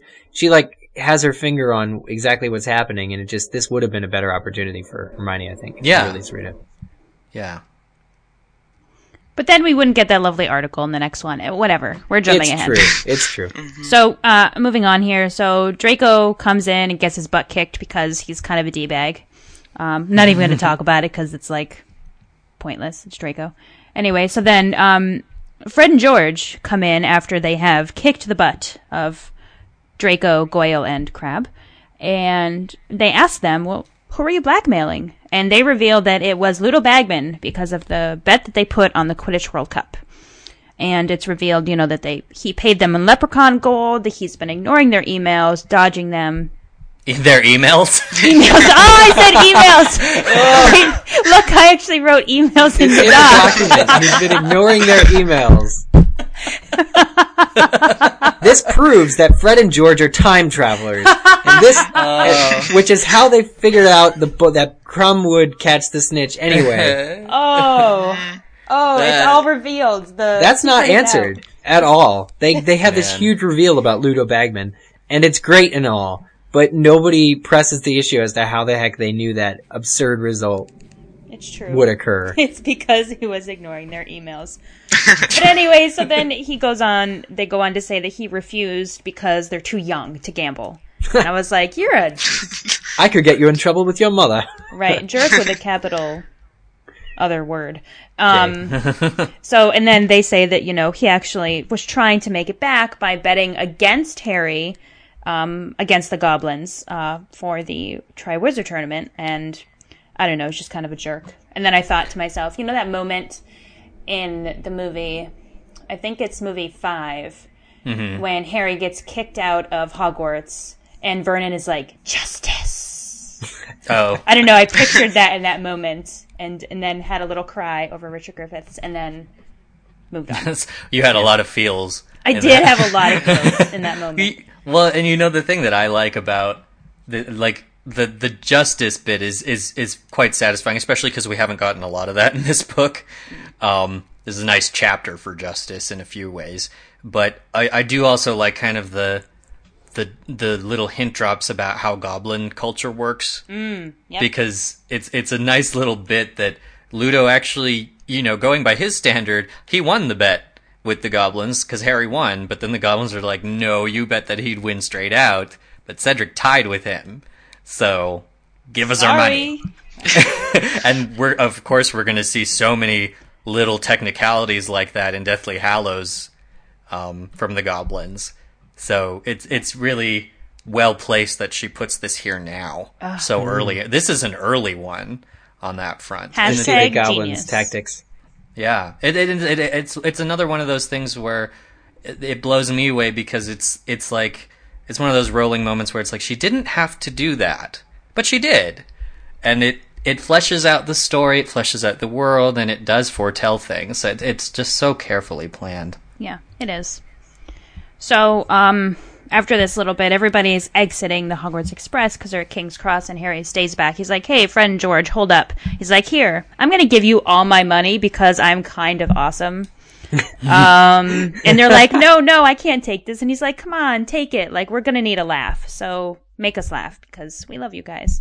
That was Um, great reasoning from him. Although he does have one incredibly odd request, which is buy Ron new dress robes. Like, okay, how did that scene go?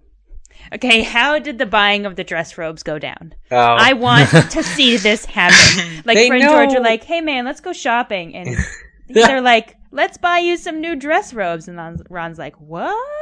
Uh, I don't know. I imagine a montage to uh, put on uh, to the to the, the music of uh, Taco's, putting on the Ritz, and they're just waltzing around all the all the the high like uh, Fifth Avenue shops uh, in Diagon Alley. I, I imagine it would be like Fifth Alley or something. Now I just it just made me think about Pretty Woman. Yeah. When like and they're like taunting Ron with like the dress robes, and sh- he like goes to touch him, and they slap his hand. I don't know. yeah, but this is this is something where Harry feels that Fred and George should be closer to Ron. Yeah, this is that is why he says, "Tell him it's from you," because they they really give Ron a lot of crap, and and and Harry almost like it's almost Harry's way of make of give, well giving money to his friend too, because he didn't give it to Ron, he gave it to Fred and George, and so Ron is kind of getting gypped here in a way. I mean, it's it's going to the Weasley family, but I thought it was important that Harry you know, make sure that Ron at least gets something out of the the fact that he won. It's almost like as a thank you for being his closest friend. He's like, give Ron new dress robes. He doesn't deserve to be, you know, uh, uh, continually embarrassed. Not that there are many opportunities to wear dress robes coming up. Right, which You know- is why I found it odd. But you're, Is I like your reasoning.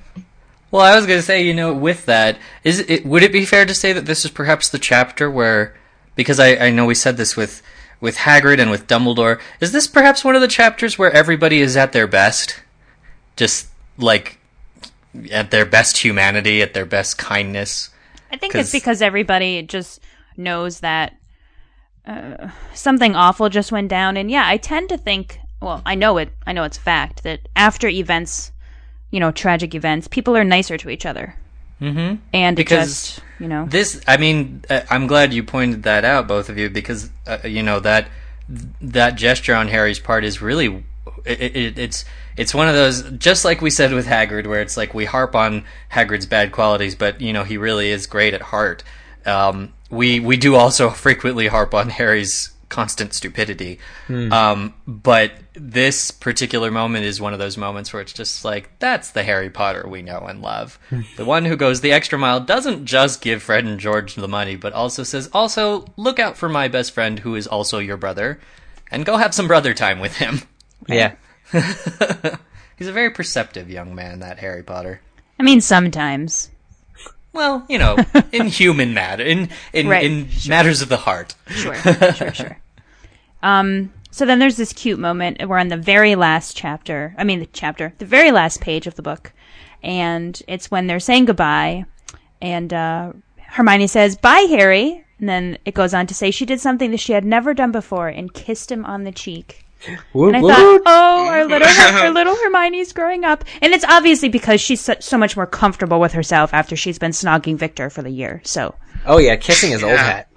yeah, it is to her now. I just thought it was it was a nice like I don't know gesture. I know harmony shippers out there. I'm sorry, never gonna Yeah. happen. But you know, No, anyway. but I think you're No. right though, Kat. It is, it is due to this background stuff that's been happening Yeah. with her with her character. she's grown up a lot this year. I think um, emotionally. Meanwhile, Ron's like in the background, like leaning his cheek forward, like kiss, kiss goodbye. Right, my turn. One for me. Yeah. Um, and so then the book ends um, with this lovely quote. Um, it says, "There was no point worrying yet," he told himself as he got into the back of the Dursleys' car. As Hagrid had said, what would come would come, and he would have to meet it when it did. I thought that was like a really good ending. Yeah. Yeah, Great no, ending. Everything, that yeah. would I, I I don't really know how better to that you could end this.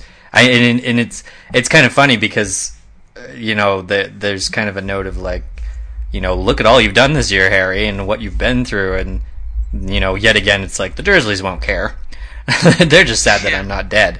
Um, but it's like there's nothing there's nothing more she could say. I mean, especially with how much is going to be revealed soon enough. This this and this is what we're left with for how many years before we got order? You know, Um, was it two or three? three. Yeah. Amir, you didn't have to experience that gap. No. Lucky you. It's funny because Order, I mean Order, Goblet is the first book that I read timely. I read the first three and then I read Goblet. So right off the bat, I had this long wait and I was like, ugh. I was really Mm. frustrated. I think I read the Mhm. books about seven or ten times in that gap. Wow. So I, I read them just kind of nonstop. So But with that, that is the conclusion of Goblet of Fire, you guys.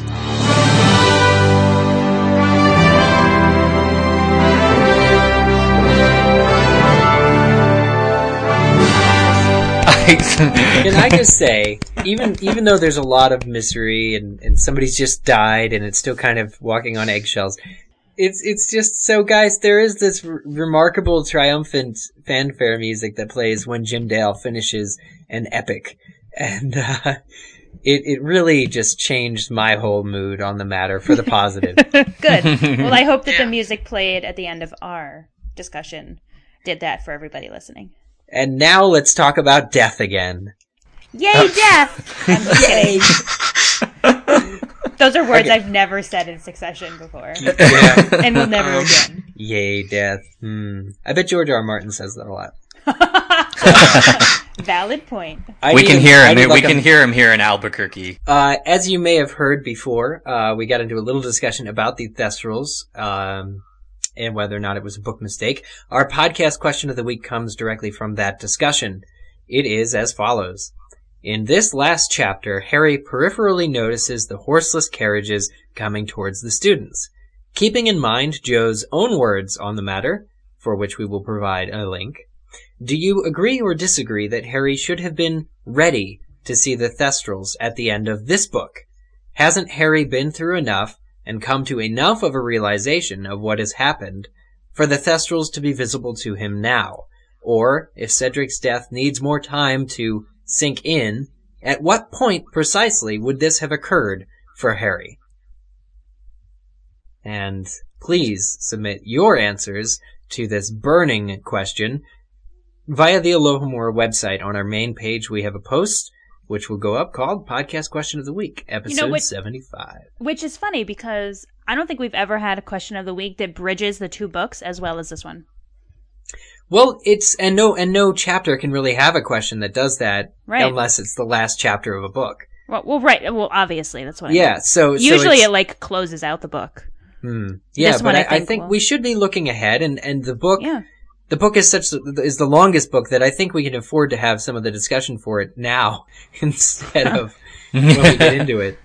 no Um, man, I'm gonna I'm gonna juice that book, milk the juice, milk the noticed milk the juice, yes milk the every book. Every episode in book five. So, I mean, if I could be, I would be. um, Just saying. But yes, please send in your responses. We look forward to recapping these. What episode will these be recapped on?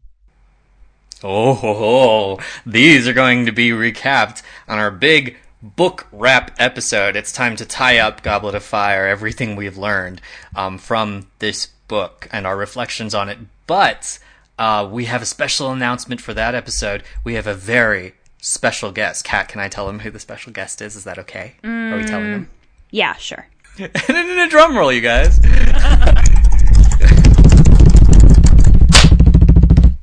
Kazu Kibuishi will be joining us for the international cover discussion. We always discuss the covers from all over the world of the Harry Potter books after we finish an episode. This will be the first time I get to be on that, but more importantly, uh, Kazu will be here. Uh, and for exciting. those of them listening who don't know who he is, Yes, the the illustrator of the new American editions of Harry Potter, uh, the paperback re-release that just came out, um, with all the beautiful new covers. So, and Kazu, of course, also does um, graphic novels of his own as well. he does. And as a follow up to that, uh, we all hope that you can join us for our movie discussion episode, which will be taking place Saturday, March 29th at 10 a.m. Eastern. You must have your own copy of Harry Potter and the Goblet of Fire on DVD or Blu ray if you've upgraded, um, because we cannot actually show the film, but uh, we will be watching it together via chat. Afterwards, we will be having a live show.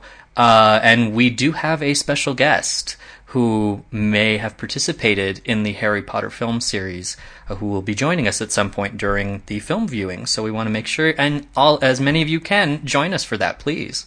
Yeah, it's always a good time, and um, you know, as Michael teased, there may or may not be a you know a special guest. You know, maybe It's me, guys. I'm sorry. I couldn't keep the secret longer. Ugh, Eric! Damn it! You spoil everything. You've all been waiting to watch the Dumbledore rage moment with us. We've talked about it too many times. so you must join us Saturday, March 29th, 10 a.m. Eastern Time. Amir, will you be there? Yeah, I will. Excellent. Um, and Amir, we do really want to thank you for coming on this episode with us, the last chapter of Goblet of Fire. Um, you did great. I hope you had fun. Thanks for having me. Yeah, absolutely. And um, And- remind everyone where they can get your book again. Yeah.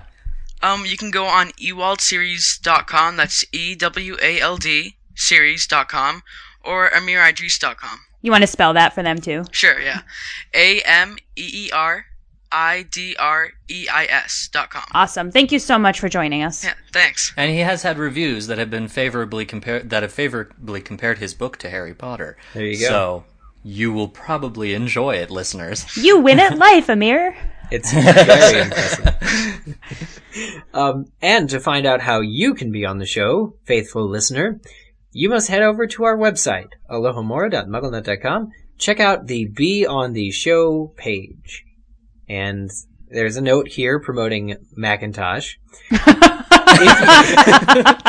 We get paid for that. Eric, say the name. I'm just kidding. I do we not don't. know who put this in here, but apparently if you have a set of Apple headphones, you're all set.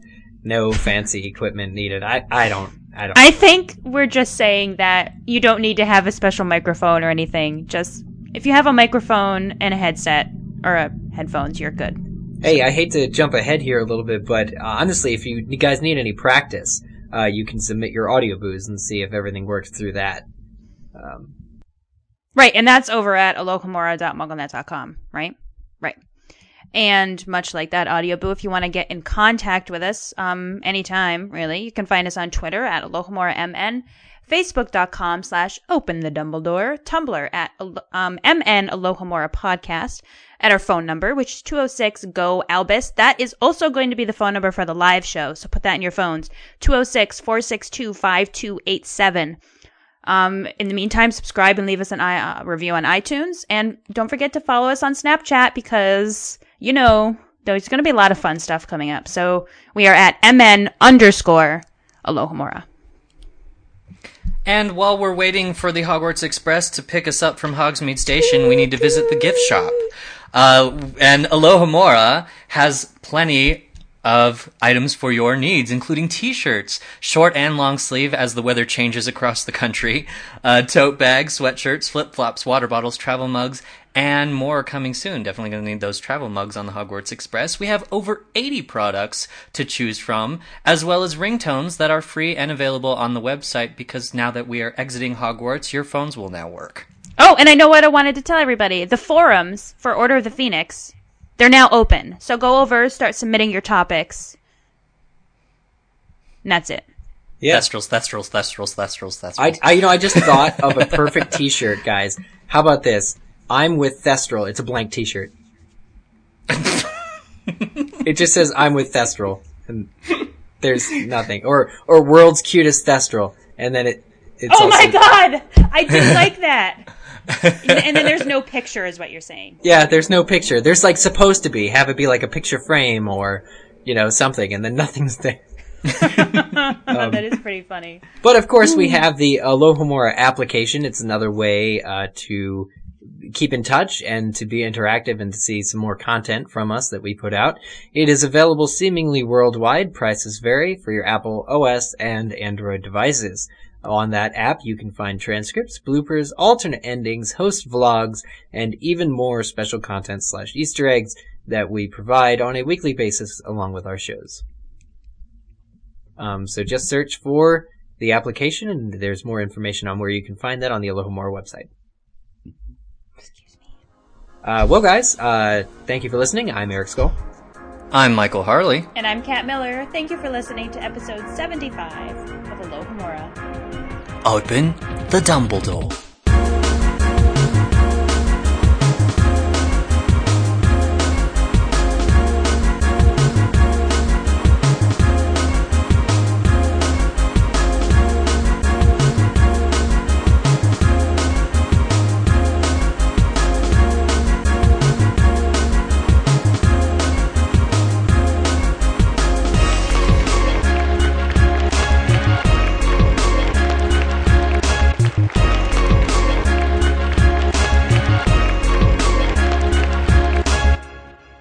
Don't blow your nose. All the good discussion points are up there.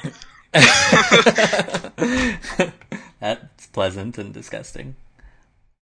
As humans, we're naturally driven by the search for better. But when it comes to hiring, the best way to search for a candidate isn't to search at all. Don't search, match with Indeed. When I was looking to hire someone, it was so slow and overwhelming. I wish I had used Indeed. If you need to hire, you need Indeed. Indeed is your matching and hiring platform with over 350 million global monthly visitors, according to Indeed data, and a matching engine that helps you find quality candidates fast. Ditch the busy work. Use Indeed for scheduling, screening, and messaging so you can connect with candidates faster. And Indeed doesn't just help you hire faster. 93% of employers agree Indeed delivers the highest quality matches compared to other job sites, according to a recent Indeed survey. And listeners of this show will get a $75 sponsored job credit to get your jobs more visibility at Indeed.com slash podcast. That's Indeed.com slash podcast. Terms and conditions apply. With the Lucky Land slots, you can get lucky just about anywhere. This is your captain speaking. Uh, we've got clear runway and the weather's fine, but we're just going to circle up here a while and uh, get lucky. No, no, nothing like that. It's just these cash prizes add up quick. So I suggest you sit back, keep your tray table upright, and start getting lucky. Play for free at LuckyLandSlots.com. Are you feeling lucky? No purchase necessary. Void where prohibited by law. 18 plus terms and conditions apply. See website for details. Oh my gosh. I'm just reading this tweet. Eric Faulkner on Twitter said, You're actually going to do the entire Order of the Phoenix, not chicken out like MuggleCast did, right? You know what's funny? Caleb texted that to me 20 minutes ago. I want to defend MuggleCast, but I'll settle for actually just making it through the book on this show. Okay. Let's talk about death. Yay, death. Yay, death! Yay, death. With the Lucky Land slots, you can get lucky just about anywhere. This is your captain speaking. Uh, we've got clear runway and the weather's fine, but we're just going to circle up here a while and uh, get lucky. No, no, nothing like that. It's just these cash prizes add up quick. So I suggest you sit back, keep your tray table upright, and start getting lucky.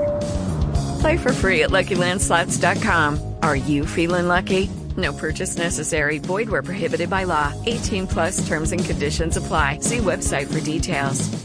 Hello, it is Ryan, and I was on a flight the other day playing one of my favorite social spin slot games on ChumbaCasino.com. I looked over the person sitting next to me, and you know what they were doing?